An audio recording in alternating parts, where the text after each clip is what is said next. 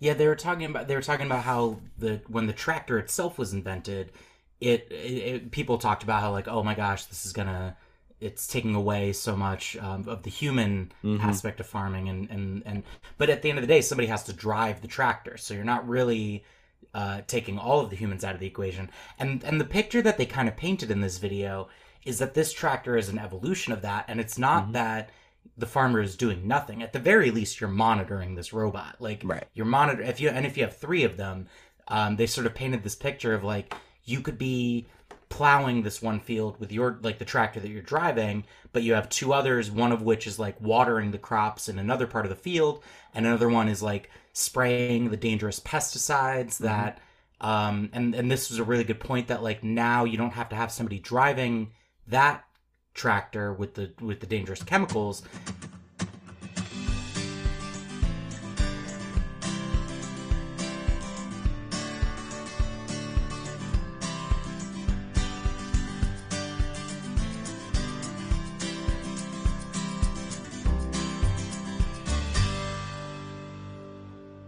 Hello and welcome to Talk Ag to Me, podcast dedicated to improving ag literacy around the globe.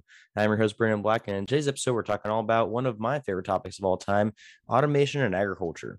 To help me talk about this topic, I have an old guest that has come on and talked about a few different things before, uh, you know, anything ranging from uh, dinosaurs to robots. And because of that topic, he's uh, a pretty well uh, in the ballpark of what we're going to be talking about today. Uh, that would be Lou, of course. Lou, go ahead and introduce yourself to the crowd once again. Hey everybody, uh, my name is Lou. I uh, host a podcast called Robots versus Dinosaurs, uh, which I like to describe as a, a science fiction, philosophy, and comedy co- podcast. Um, we talk about mo- movies mostly that um, feature robots and dinosaurs. So, Brandon, you've been a guest on my show before, and we've talked about a dinosaur movie and a robot movie. Um, and yeah, I'm excited today to talk about uh, automation and robots in the real world. Yeah, definitely. So this topic first actually got brought up uh, on this show a while ago. Now it's been almost two years since the first time we talked about uh, automation in agriculture. And in, in the first episode I ever talked about this, I jokingly said that it's not just as simple as you have WALL-E going in between trees picking oranges, as cool as that would be. Um, but we do have a decent amount of automation in, in agriculture that is somewhat similar to what we're seeing in some of these movies about robots. Um, so I think that the before we get started, I'm I'm kind of just curious. Uh, so I had you watch a video that you know we actually covered on a previous episode of this show. Um, first of all, what'd you think of the video? And second of all, before watching the video, what were your perceptions about automation agriculture and robotics in agriculture? Um, yeah, it's I so I watched the video about the Monarch tractor, the automated uh, tractor that seems so futuristic and cool, and I was surprised at the end when they were talking about like when is this going to be available? Hmm. Um, and it and it dawned on me, and they said it out loud that all of the footage that they had shown of the tractor was real footage. Um, and they pointed out that you know with a lot of times with speculative technology, with um, uh, companies that are developing prototypes and and selling them, uh, you know, for use in the real world, they'll use these like CG models or CG videos of the of the models in action or of the thing in action. Um, and I realized, yeah, oh my gosh, they've been showing me real footage of this thing this whole time, actually out in the field, actually interacting with people. Um, so I, I thought that was like, I was really blown away when they said it's available this year. This is something that exists right now. Like you can buy this and have have this on your farm immediately if you if you if you can afford to. um, yeah, it was it was really fascinating. Yeah, and and did you you know before seeing the video, did you know that this kind of technology was being used in ag today, or was this kind of like a new experience for you? I really didn't. It's when you say, um, you know, they can't do anything as sophisticated as as picking oranges. It's not WALL-E going into your orange trees and picking picking the oranges off of them. Um, it, I will say, I, I, I, I don't know what exactly I was imagining, like to what degree a farm could be automated, but I do think in somewhere in my head, I had a vague image of it, like literally picking the crops and putting them in a in a basket or something like like a bin on its back or something like that. And I real I'm glad I watched this video because I realized it did dispel a little a few of my my preconceived notions Mhm. um, that I did kind of maybe overestimate a little bit like how sophisticated it would be um but the things that it can do i'm glad that like my my super futuristic, my very unrealistic notions were dispelled because the things that it can do are super impressive anyway. Mhm. And I was I just I'm excited to talk about like some of the things this tractor can actually do that I wouldn't have thought about them because I was thinking a little too too sci-fi about it. I was thinking a little too WALL-E about it. Yeah, no, we're not quite there yet in terms of the you know more advanced robotics and, and technology, but we're getting there. Um, we're actually kind of what I always like to say we're in a unique position as a generation because we're getting to watch a new revolution of agriculture happen right before our eyes. Mm. Um, and I don't think we talked about the revolutions of agriculture in the last episode I had you on for. Um, I talked about them a pretty decent amount. There's something I'm really interested and excited about. So I'll give you another brief explanation. Uh, basically, the first revolution of agriculture was the you know like invention of agriculture. It was the the Mm. movement from hunting and gathering to cultivating crops in a domestic way. Um, and then like we didn't have a second uh, generation for like years. That was like kind of the invention of um more modern tools. So like tractors are kind of in that category but they're like late late late second uh second um revolution. Uh early second revolution was like the first plow a lot of like earlier like farm tools um that we see today on like the larger scale. And then tractors kind of came in later.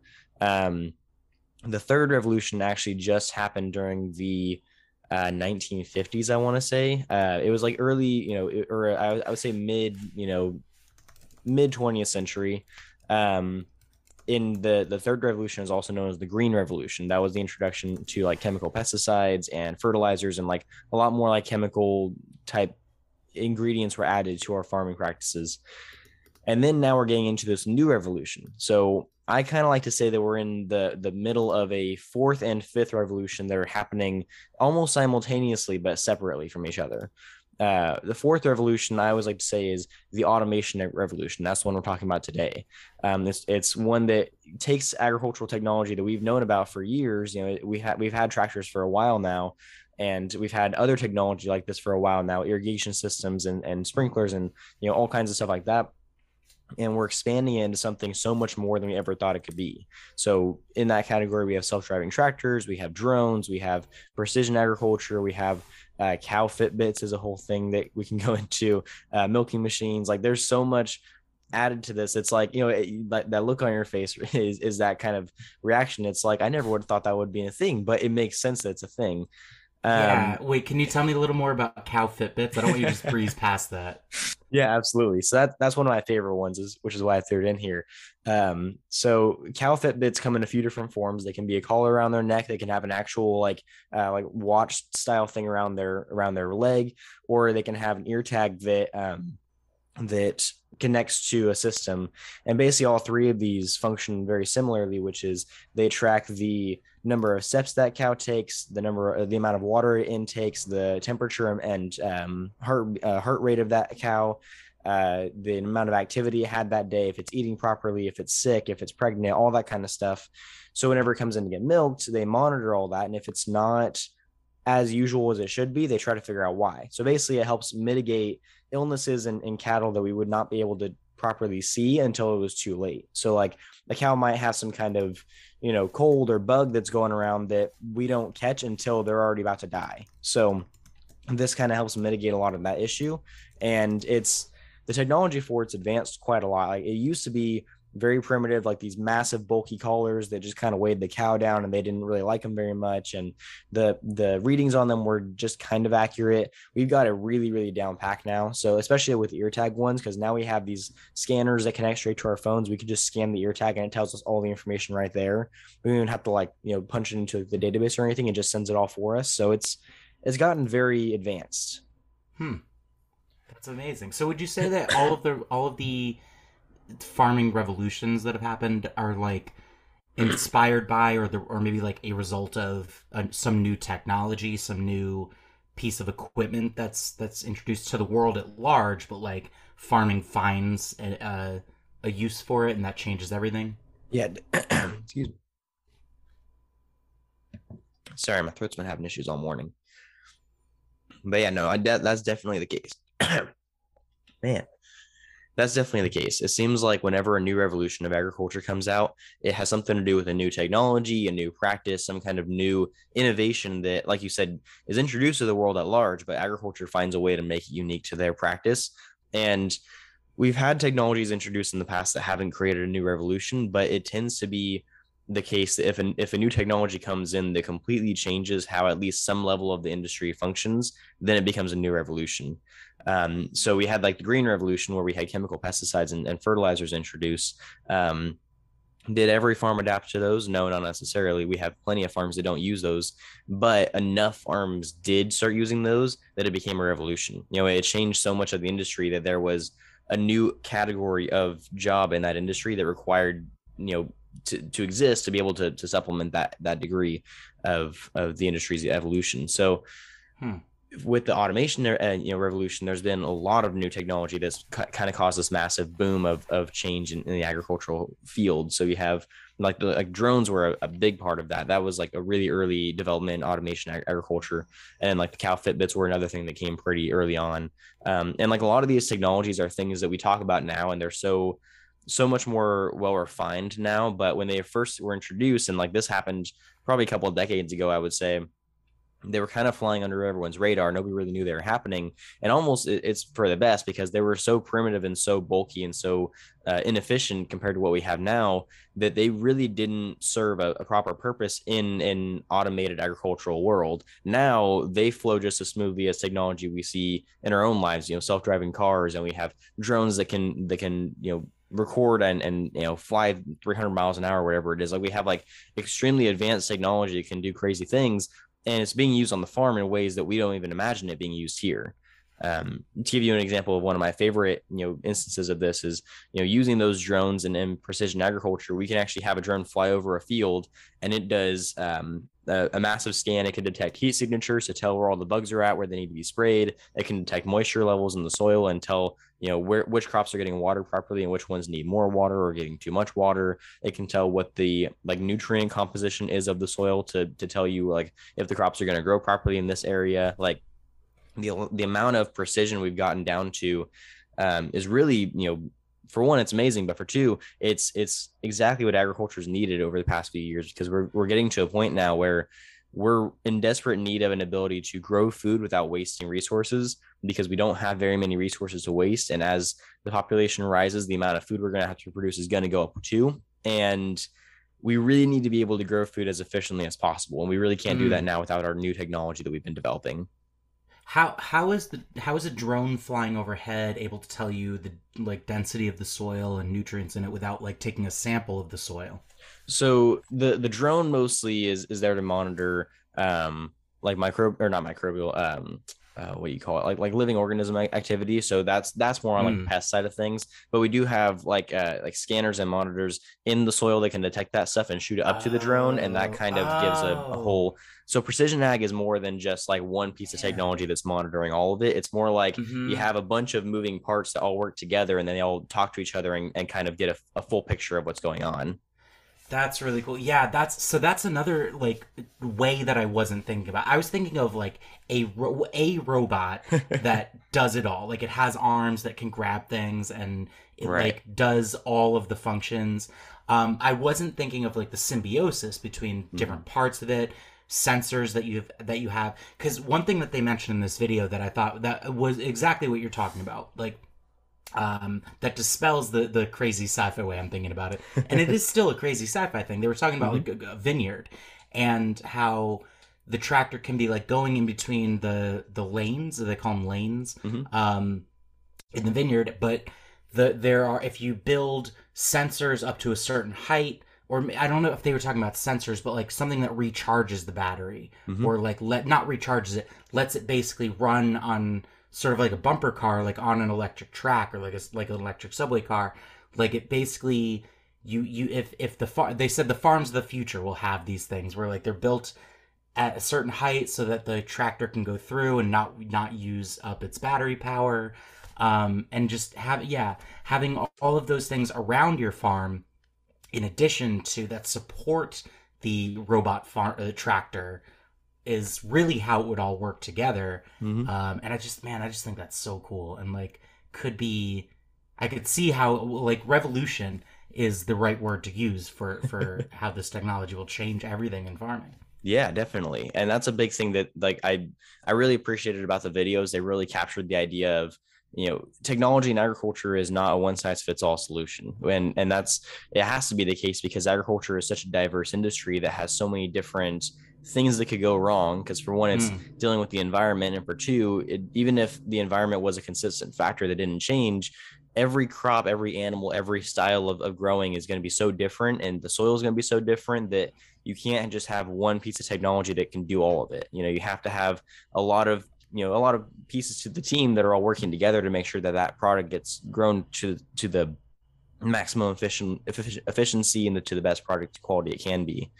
Um, so you know the the a good example of that would be in the video they talked about agrivoltaics. You know this whole idea that mm. you can grow food based off of the amount of energy you can produce, and that you can use electricity to power your farms, uh, and that electricity can come from how the food is grown. Like there's a whole like symbiotic relationship happening between um, like solar energy and crop growth, and like uh, in, in, the video they used the example of having solar panels that could you know basically monitor the, the amount of light that the crops are getting and then move to protect the crops from getting over you know oversaturated light and then collecting the rest of it to use to power the farm. Um, it's hmm. a very very new idea. That's kind of one of the newer technologies in the the uh, like ag uh, the automation revolution in ag uh, it's one that I'm kind of excited to see how that turns out. And just in general, the, the use of renewable energy is kind of something that's being played with a lot right now in ag. They're figuring out how to take methane from cows, and you know, like whenever cows, uh, you know, produce manure, they they take the methane from it, and they can actually convert that methane into a usable energy source.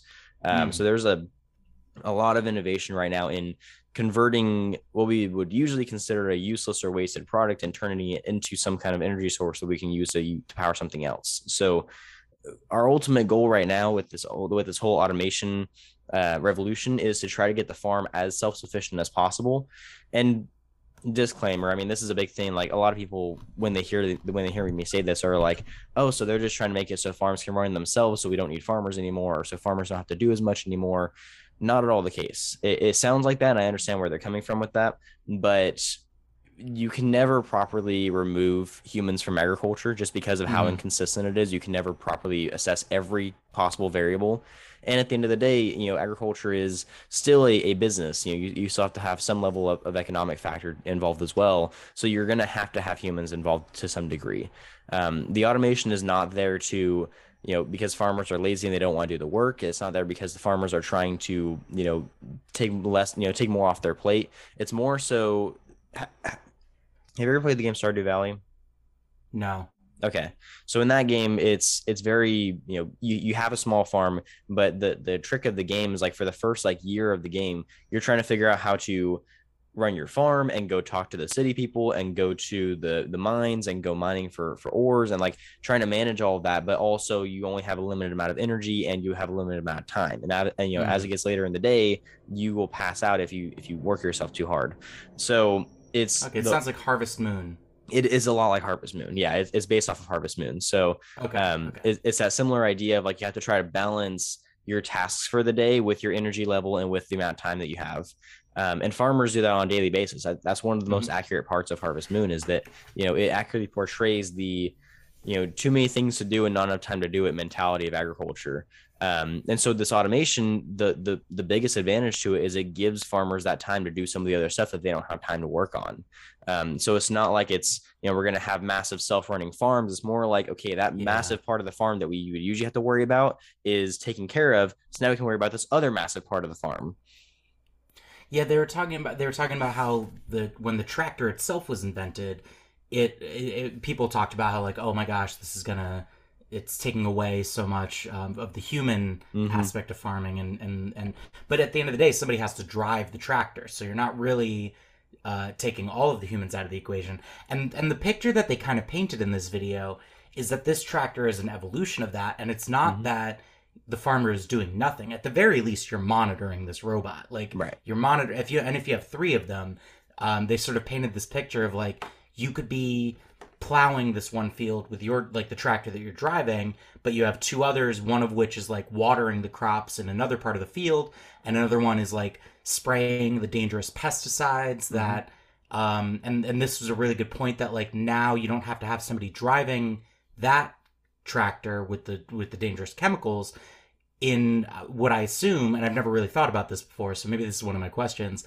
Um, like that tractor driver would otherwise have to be in some sort of protective gear, or like driving it in a way that they're minimizing the exposure of those chemicals to themselves, which might overall reduce the efficiency of the whole entire endeavor.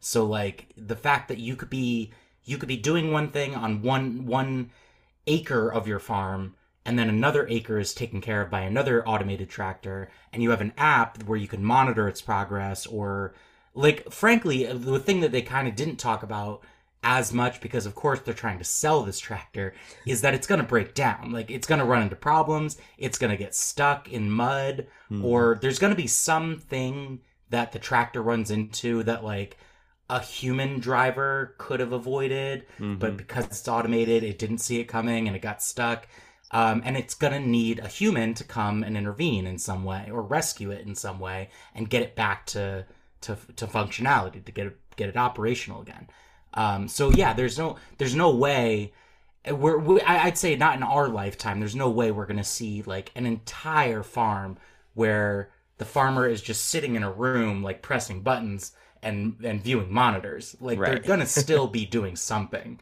They're gonna yeah. it's a symbiosis rather than yeah. a replacement, right? Exactly. No, you're absolutely right. And it, it, goes back to that original idea, right? Of everything on a farm has to be communicating, working together for the farm to function properly. So mm-hmm. it's not mm-hmm. necessarily that the farmer is, you know, just going to sit back and watch necessarily. It's more so he's adding more members to his team that he's going to have to talk to and work with. And it just so happens that they're robotic. Um, mm-hmm. but, but like you mentioned, you know, in the video, they, they talk about that idea of, you know, even though you won't have, you know, somebody driving this tractor, you're still going to have somebody operating it behind the scenes with a, you know, with a remote of some kind. Um, maybe they can operate more than one tractor at once, which would cut down labor costs. And we're having a massive labor shortage right now in agriculture. So that would be a, a basically a, a miracle of, you know, of a, of an invention if they could do that. And, one of the biggest things that I've seen as well, you know, in addition to what you mentioned about people being concerned about, you know, taking the the the farmer, taking the human out of the agriculture, is that like a lot of people have been concerned about, you know, as we create more automation in agriculture, we're taking jobs away from people. You know, that they're saying mm. like, well, if you, you know, if you take the if you take the driver out of the tractor, then you know, what, what are we going to do with all of our tractor drivers? And where, you know, they're not going to have jobs. It's like for one, there are a lot of jobs on the farm. They can find something else to do right. like it's not it's not as simple as like their only job is to drive that tractor. There's plenty of other work for them to do. For two they can still drive the tractor they're just going to be driving three other tractors using a controller now. Like it's going to mm-hmm. be their job's just going to be moved to a different position. Um, and for three, like I mentioned, we are having a massive shortage of jobs. So it's not necessarily like we have an overabundance of employees and we're not going to have anywhere to put them. It's it's more like we need more people to do this stuff, and since we can't find them, we're we're upgrading the technology to take over our lack of of help. And then we also have the whole idea of now we have a market that is encouraging people to get jobs in technology, you know, in, in, invention and innovation and all that kind of stuff, because this is kind of the connection that I always like to use because this connects agriculture to um, like the non-agricultural areas. Because now we have you know an opportunity for computer scientists, for uh, for engineers, for you know all kinds of new uh, career you know choices to go into agriculture instead of you know other typical technology based companies that they would go into, which are way more mm. competitive and they're going to have a hard time finding. You know, you could be an engineer for Tesla and, and hope that you get that job and then hope that you're, you know, even close to on, on, on their level, or you can go build autonomous tractors for this farmer over here who desperately needs your help. Um, so it, it creates a whole new market for, for jobs. It creates a whole new, you know, relationship between the act, the, you know, the producer and the consumer. Um, at the end of the day, I mean, when we invented the tractor, that took a lot of jobs away from people who were just, you know, pushing plows by hand. So, I mean, I think that we're always going to, ha- to have that position of as technology advances, jobs are going to be lost, but that requires everyone in the society to advance to a new level of understanding. Is that way they can accommodate to new jobs that are going to be created. How? Yeah, it, it kind of changes the culture, like mm-hmm. in a lot of ways too, because it's like you you only think about people going to work on a farm if they kind of grew up either they grew up on a farm themselves like it's in their family or if they live somewhere very rural that you know has farmland and and it attracts um, or you know provides a lot of the labor in that in that region. So it attracts like people to work on on a farm. But like yeah it like to your point there there are people that coming in from other sectors of the labor force like people that their entire skill set is technology maybe you know troubleshooting like working on electronics programming coding and that they could be exposed to this whole other world of farming and interact with people that they never really interacted with before because it's a it, it seems like a completely different field.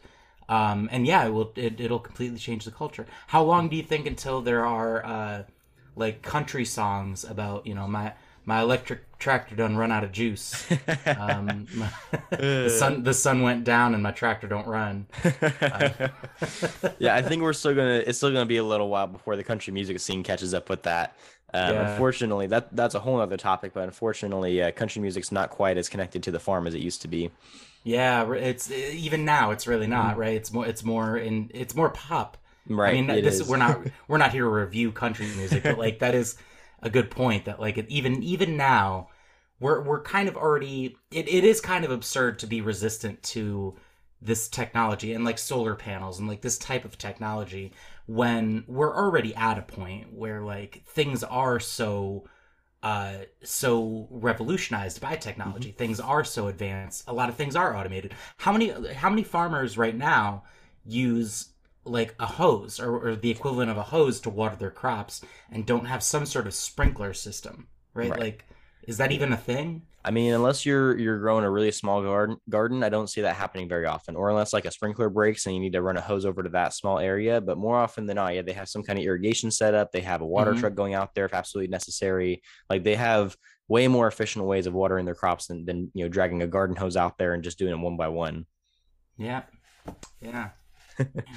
So no, it, it's it's it's absolutely true. I mean, as we're seeing this this technology advance and as we're seeing methods, you know, improve and and just the general culture around agriculture expand, we're starting to see this, you know, kind of change. And this is why I call it a revolution. You know, we're seeing this this massive shift in in how we view growing food as a society. I mean, not just from the agricultural perspective, but for consumers who understand what this technology is doing, they have this this better appreciation of, oh, farming is not as you know primitive as I thought it was. You know, a lot of people have mm. this idea that farming is so simple that it's just you know one guy going out there and he milks one cow with a pail and he has a cornfield and like that's it. And when you show them that you know this this farmer over here he doesn't look anything like that. He has excuse me, he doesn't wear overalls. He's wearing a you know plaid button up, and he's wearing you know he's wearing like a nice like a nice suit, and he's he's you know operating a tractor using his his ipad you know or mm-hmm. he's uh like he's he's watering his crop sure but he's doing it using you know irrigation that reaches farther than you can see or he's you know he's not just milking one cow with a pail he's milking hundreds of cows using a robot that can do it way better than he can and makes the cows feel better about themselves and so there's mm-hmm. like when when you start to introduce people to that idea they start to realize that agriculture is not this you know rural like laid back lifestyle that's actually a lot more advanced than that and it's actually agriculture is keeping up with our technology in the in the more uh what I don't I don't mean to say civilized what what's word I'm looking for? More, more urban lifestyle um but not only is it keep, keeping up with it it's actually in some ways you know advancing past what we have in in urban technology at, at the moment. That's good. Yeah they, they talked about how designing the AI um, protocols and everything for the tractor is actually it's more challenging in some ways than designing AI for a self-driving car that's going to be on a road mm-hmm. because you have to think about like the uneven terrain of like you know a hill that just has more dirt piled up here has like rocks and gravel um, that it might run into or like just I mean, well, a car on the road has to worry about this too. But then they talked about like a fox jumping out of a bush, mm-hmm. um, and and how you know it might have to also like it operates on on much narrower lanes. Um because they said this thing is only like th- uh, like three feet wide basically. It's like 1.1 yeah. meters wide uh which yeah it's incredibly small um but it, it kind of needs to be right? Like what's how how how wide is a crop field usually well, it depends on what crop you're growing. So the mm. the Monarch tractors are mostly used in vineyards right now because the uh, inventor is from you know kind of like that that vineyard area. Uh, Okay. You know, he he mostly operates in a lot of like grape based um, industries, so it, it makes sense to have a smaller tractor for you know vineyards because they have one of the most narrow lanes of most crops. Um, Mm. If you're going for more like trees, if you have like oranges or walnuts or pistachios or anything in that regard, their their lane's going to be a, a, a bit wider. Um, I would say, I don't know what the actual. I think it depends on the operation, but they kind of have uh, uh, you know different different lane sizes depending on the crop and depending on how they want to you know irrigate and all that kind of stuff.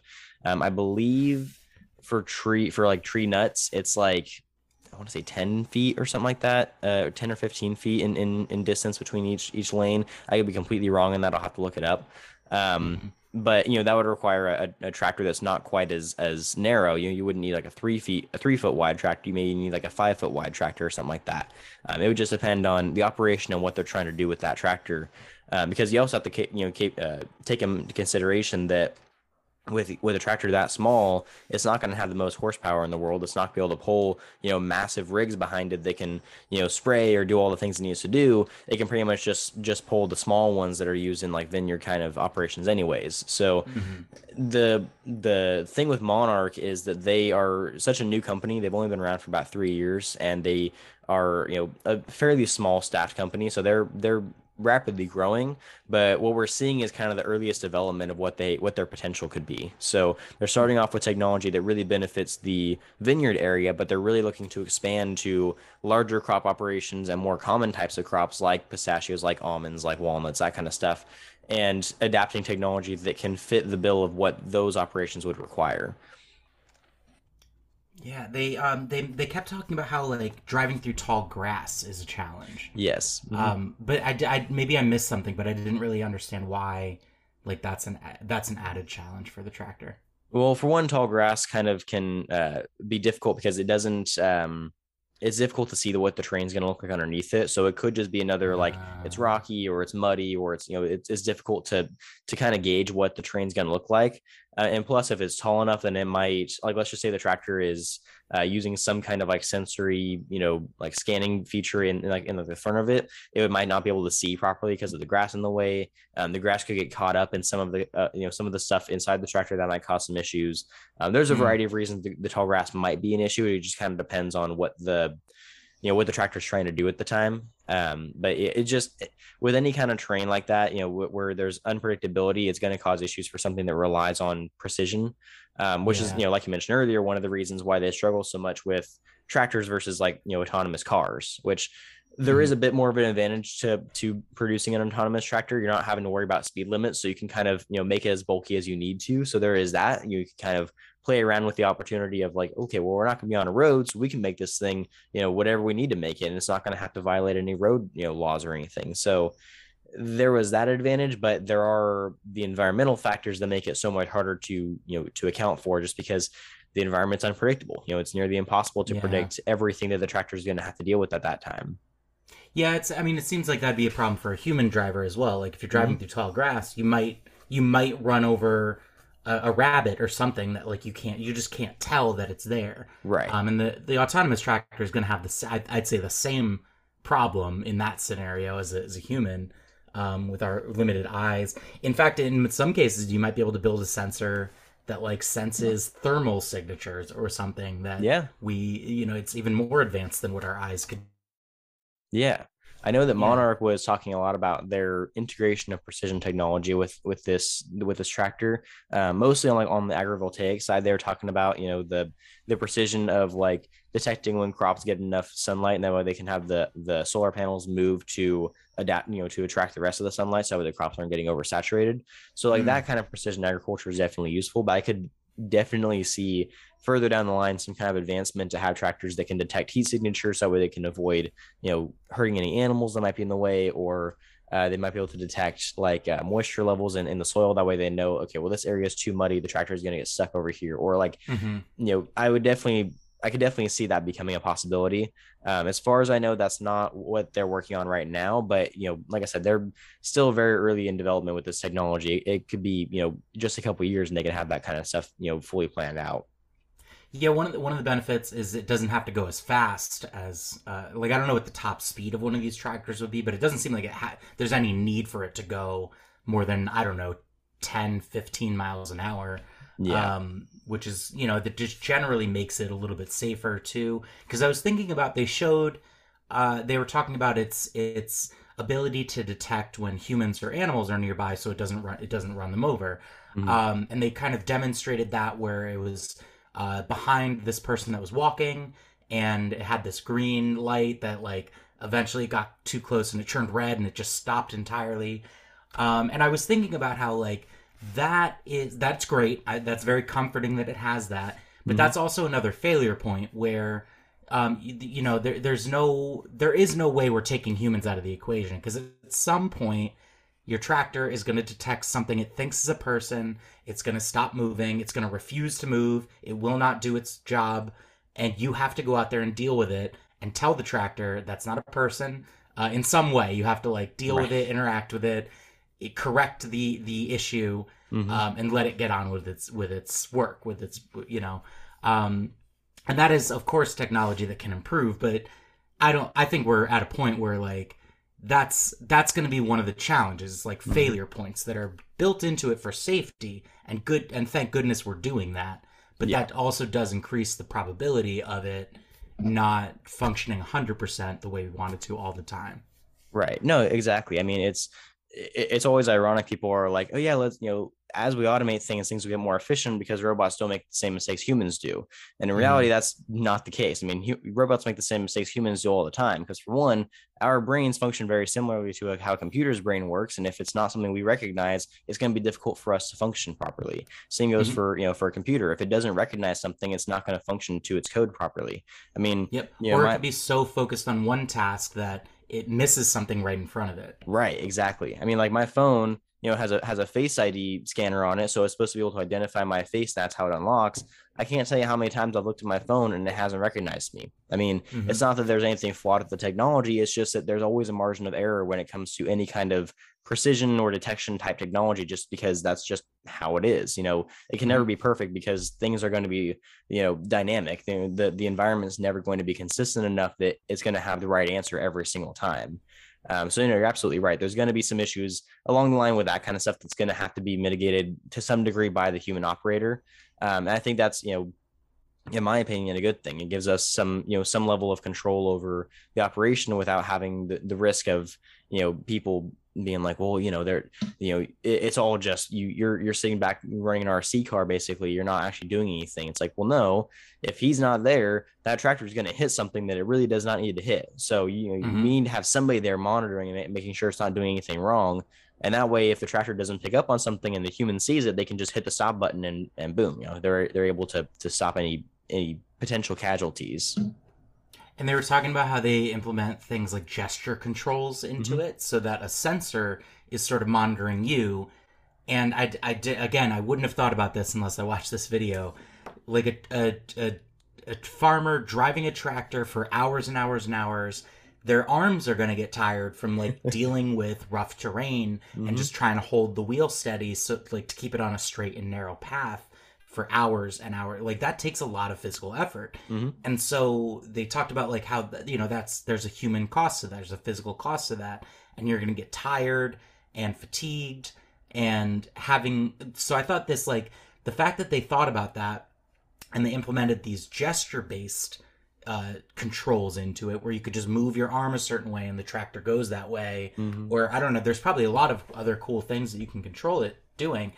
Um, the other side of that is it makes makes farming more accessible because somebody that previously could not physically drive a car for whatever reason or operate a vehicle for whatever reason would be able to do this job now because it's gesture based. It doesn't require that that physical upper body strength or Mhm. anything like that. It just requires you to know know these gestures and know how to interact with this piece of technology Yeah, definitely. And that, you know, you, you bring up a great point. Now that open that opens up the opportunity for uh, people to work in this field that typically wouldn't wouldn't have had that that access. You know, it kind of expands our, our market a little bit more as well. It kind of, you know, connects us with people who typically may not have even had an interest in what we're doing, but they're like, oh, you're gonna let me drive a tractor when I can't even, you know, I can't even properly drive a car, then I'm I'm you know, I'm all for that. Like it's Mhm.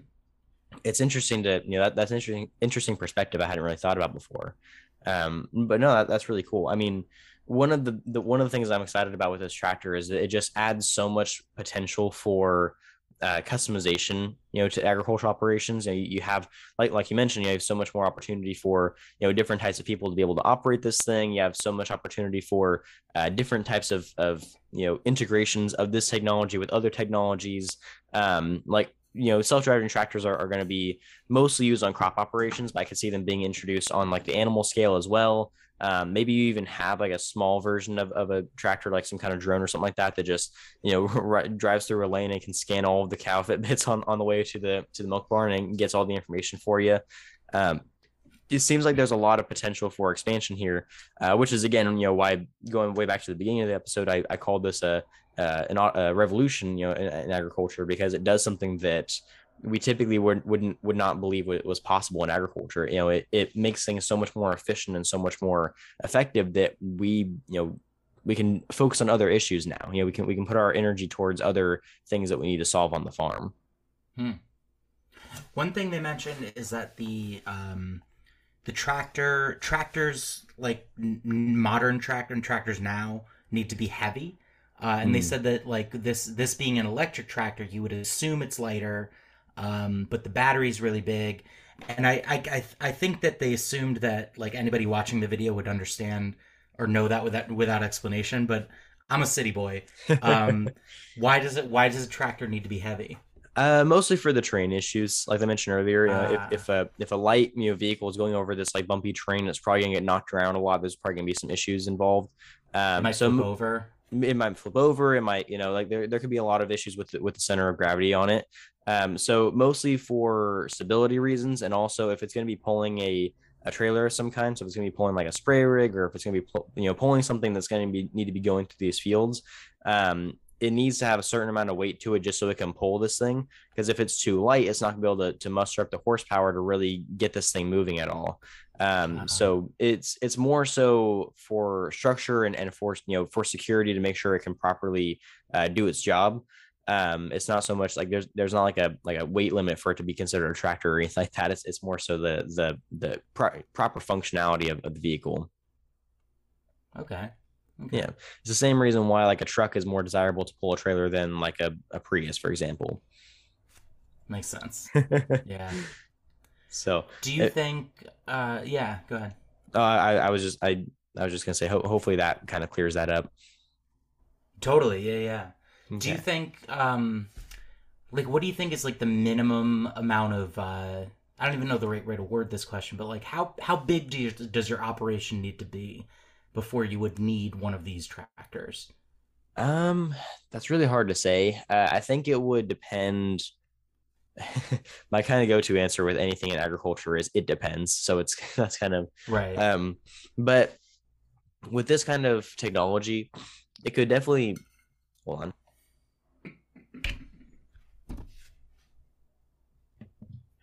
Sorry i had a cold like two weeks ago and it it's gone now but like the the congestion is still there so it's kind of annoying but anyways yeah. um with this kind of technology it would heavily depend on for one the the amount of employees you have on that operation and also what the operation is um so like for a crop that's really easy to manage like corn probably wouldn't need it necessarily because corn is pretty easy to to harvest. It's pretty easy to grow. You don't really need someone to you know pull a tractor through there 24 7 to, to spray it or check on it. It's kind of just pretty good on its own.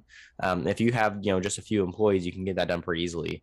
Whereas like you know like an orchard, like trees or or like a vineyard, a little bit you know more maintenance to, to be done in that kind of operation it requires a bit more care so maybe you know if you had uh, a bit of a shortage on employees you might need uh, tractor for that for that, but or one of these contractors for that. But it would it's difficult to say like what size it would have to be to, to require this kind of thing because it's not so it's not so much the size of the operation it's more so the size of your team um to to be able to to functionally you know do this um because of the price i would say that it would be a wise choice for for most kind of moderate size operations and moderate size can and it can vary depending on the area of the country that you're from.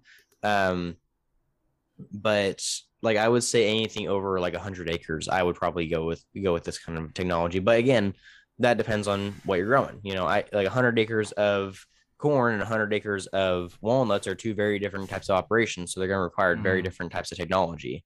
Um, so that, that's kind of a hard question to answer because it's so situational. Okay. Um, I I think I only had one more question, Okay.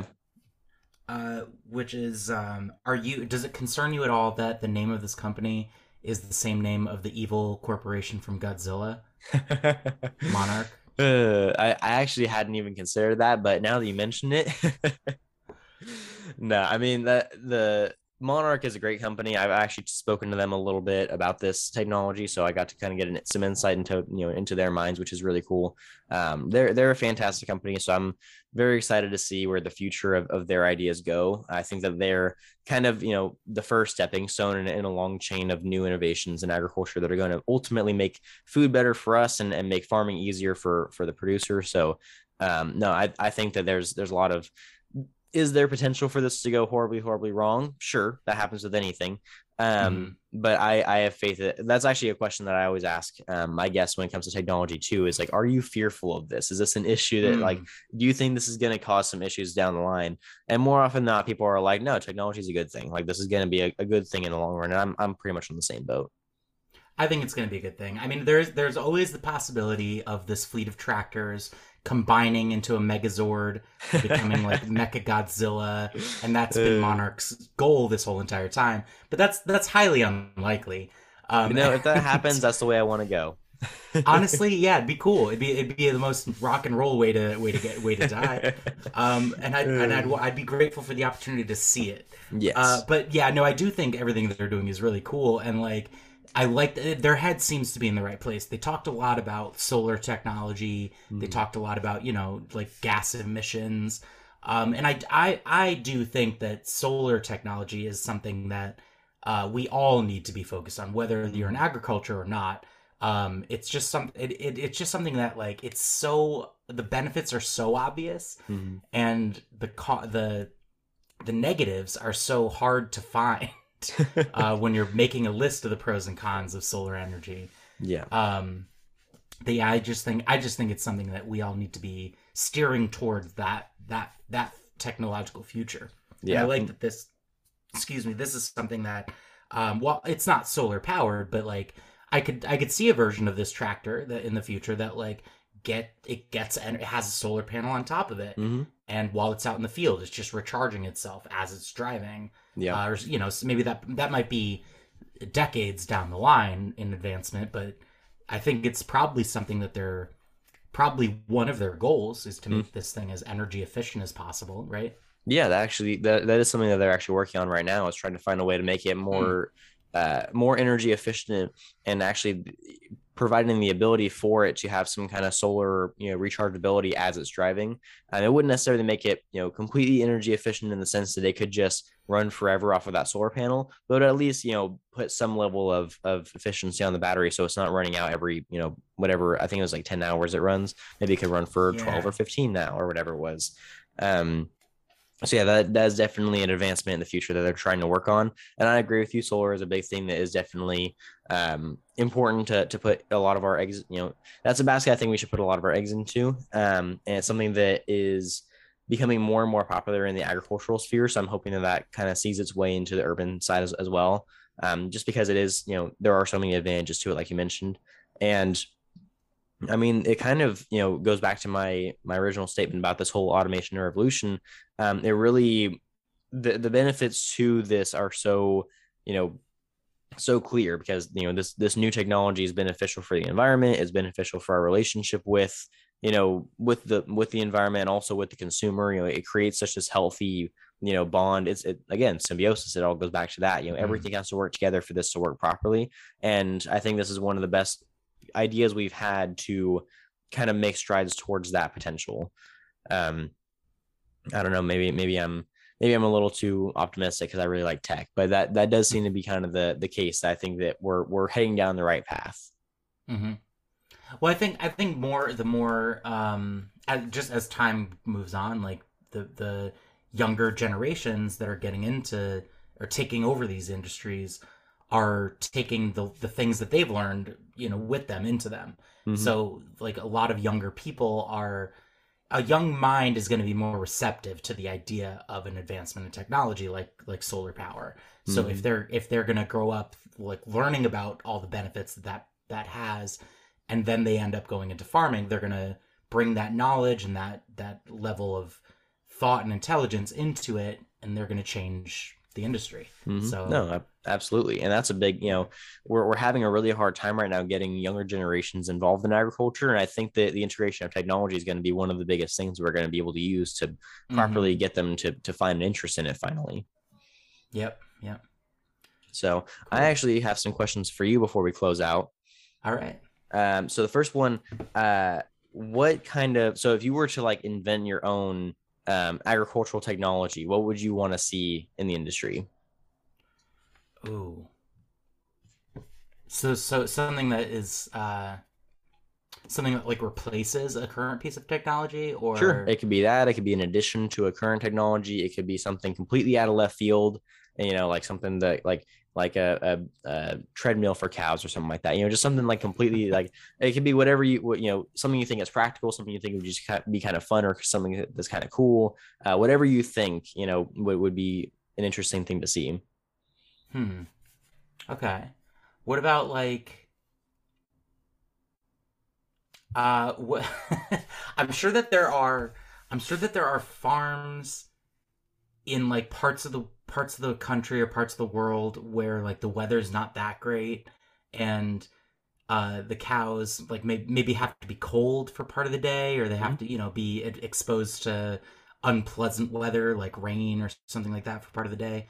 Um so something something that would allow them to stay indoors when the weather's not good maybe like something that i feel like i'm just talking about like a tarp or, or like Like a barn. a barn, a barn. um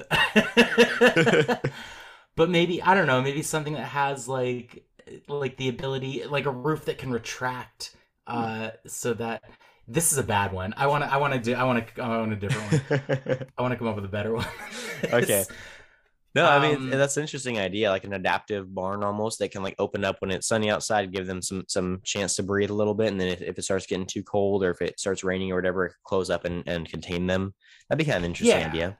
Yeah, because I think about like a like cattle farm or like a dairy farm where they're all, you know, I've just seen like the Mister Rogers version of it where they're all just Mm. sort of lined up in these pens and they seem to be hooked up to things, and it seems like they don't have a lot of space to move around in, um, and so I'm sure part of their day is that, but then part of like after that they get let out in a field to walk around or something, Mhm. but that that part of the day where they're like confined in a really small pen and are are just hooked up to a thing like maybe milking them for several hours or whatever um that can't be super pleasant and that's got to be really boring so maybe some sort of like screen that they can view that ver- that make makes it like a virtual uh field that they're looking at and they think that they're out in the field and you can you can adjust the um the sounds and the weather conditions inside of it so it feels like they're outside uh maybe or maybe just like VR headset for the cows.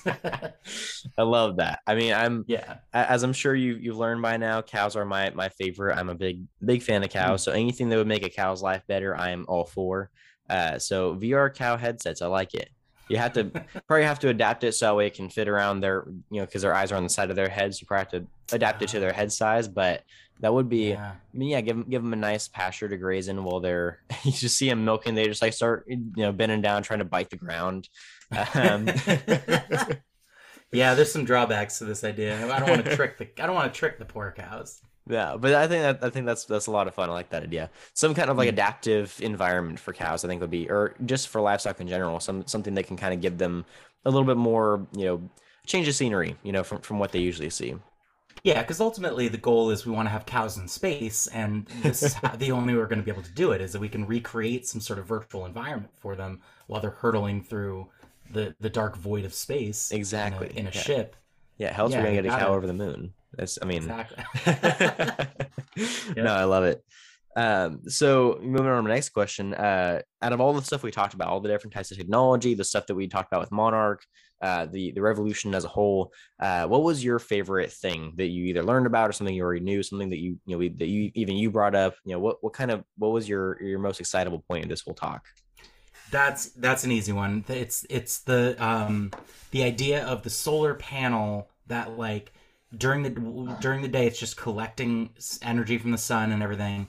Um, but but it's also like it. I mean, it's kind of the retractable barn thing. Like it's retractable in a way where there are crops that need sunlight in the morning and so the panels can go up and let the sun you know let, let photosynthesis happen and then they at like noon when the sun is too hot and it would bake the plants or evaporate mm-hmm. them the panels go down and so it's providing shade but also collecting solar energy i just love the the idea of that and the efficiency and the multi-purposeness of it um, and i just think that's a really cool thing yeah, no, I definitely agree with you. That whole the whole study of agri- agrivoltaics is getting so advanced and it's so interesting to see. Um, we're gonna see stuff like that advance like way, way, way more down the line, but we're gonna see a lot of new integrations of that kind of technology as, as we progress as an industry. So I, I would agree with you. That's definitely a really cool part to see.